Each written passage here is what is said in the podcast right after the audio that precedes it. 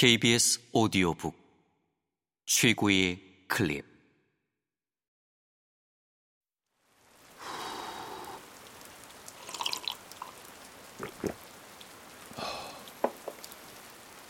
KBS 오디오북.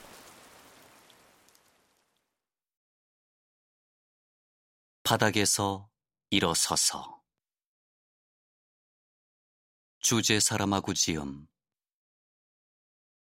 성우 이규석 읽음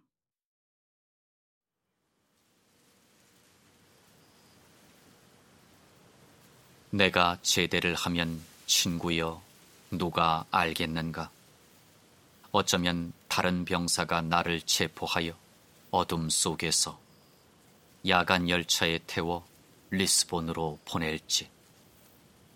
지금 우리는 우리 자리를 알고 있지. 하지만 내일은 누가 알 수 있으랴.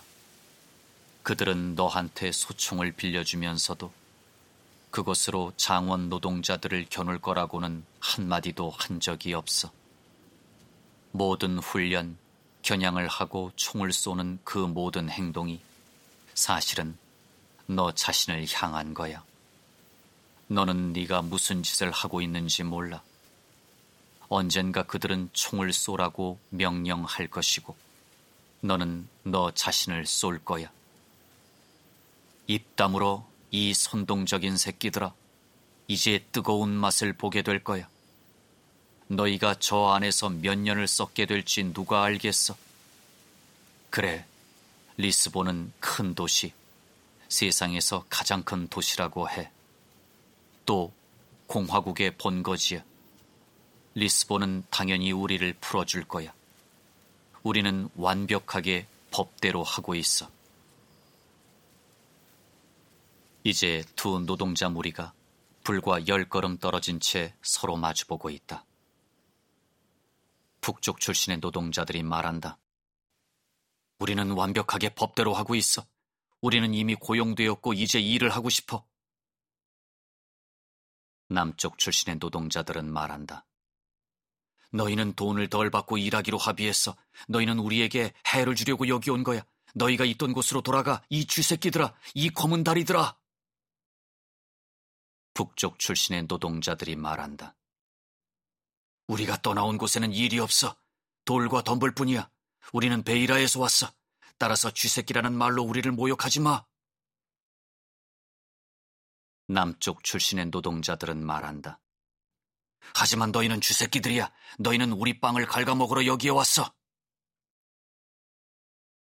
북쪽 출신의 노동자들이 말한다. 우리는 배가 고파. 남쪽 출신의 노동자들이 말한다. 우리도 마찬가지야. 하지만 우리는 이런 가난을 받아들이기를 거부해. 너희가 그런 낮은 임금으로 일하는데 동의하면 우리에게는 아무것도 남지 않을 거야. 북쪽 출신의 노동자들이 말한다. 그건 너희 잘못이야. 그렇게 오만하게 굴면 안 돼. 농장주가 주는 걸 받아들여. 아무것도 없는 것보다는 뭐라도 있는 게 나아. 그럼 모두가 일을 하게 될 거야. 너희는 수가 많지 않고 우리는 도로 왔기 때문이야. 남쪽 출신의 노동자들이 말한다. 그건 속임수일 뿐이야. 저들은 우리 모두를 속이고 싶어 해. 우리는 그 임금을 받아들일 필요가 없어. 우리와 힘을 합치는 게 어때?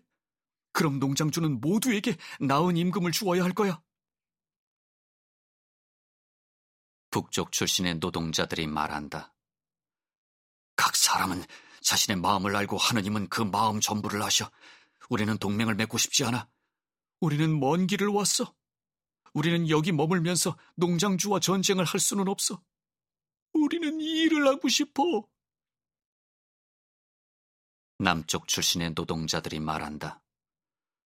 글쎄, 너희는 여기에서 일을 하지 못할 텐데. 북쪽 출신의 노동자들이 말한다. 아니, 우린 할 거야. 남쪽 출신의 노동자들이 말한다. 이 땅은 우리 땅이야. 북쪽 출신의 노동자들이 말한다. 하지만 너희는 거기에서 일을 하고 싶어 하지 않잖아. 남쪽 출신의 노동자들이 말한다. 이 임금으로는 그렇지. 안 해.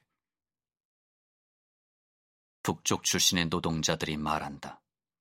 그 임금이면 우리는 괜찮아. 감독이 말한다. 좋다. 이제 수다를 떨 만큼 떨었다. 이제 옆으로 물러서서 이 사람들이 일을 하게 해줘라. 남쪽 출신의 노동자들이 말한다. 하지마! 감독이 말한다. 일을 시작해라. 내가 말하는 대로 하지 않으면 군 경찰대를 부르겠다. 남쪽 출신의 노동자들이 말한다. 군 경찰대가 오기 전에 피를 흘리게 될 거다. 감독이 말한다. 군 경찰대가 진짜 오면 더 많은 피를 흘리게 될 거예요. 따라서 내가 미리 경고하지 않았다고 얘기하지 마라. 남쪽 출신의 노동자들이 말한다. 형제들, 우리가 하는 말을 들어라. 제발 우리와 함께해. 북쪽 출신의 노동자들이 말한다. 지금까지 말한 대로 우리는 일을 하고 싶어. 그때 북쪽 출신의 첫 번째 사내가 낫을 들고 밀밭으로 걸어갔고 남쪽 출신의 첫 번째 사내가 그의 팔을 움켜 쥐었고 그들은 서툴게 어색하게 거칠게 야만적으로 드자비를 했다. 굶주림 대 굶주림, 가난 대 가난의 싸움. 우리가 얼마나 비싸게 일용할 양식을 사는지, 군 경찰대가 도착해서 싸움을 말리고 한쪽만 공격하고, 기병도를 휘둘러 남쪽 출신의 사람들을 뒤로 밀어내고, 마치 동물처럼 우리에 가두었다. 하사가 말한다. 저 무리를 체포할까? 감독이 말한다.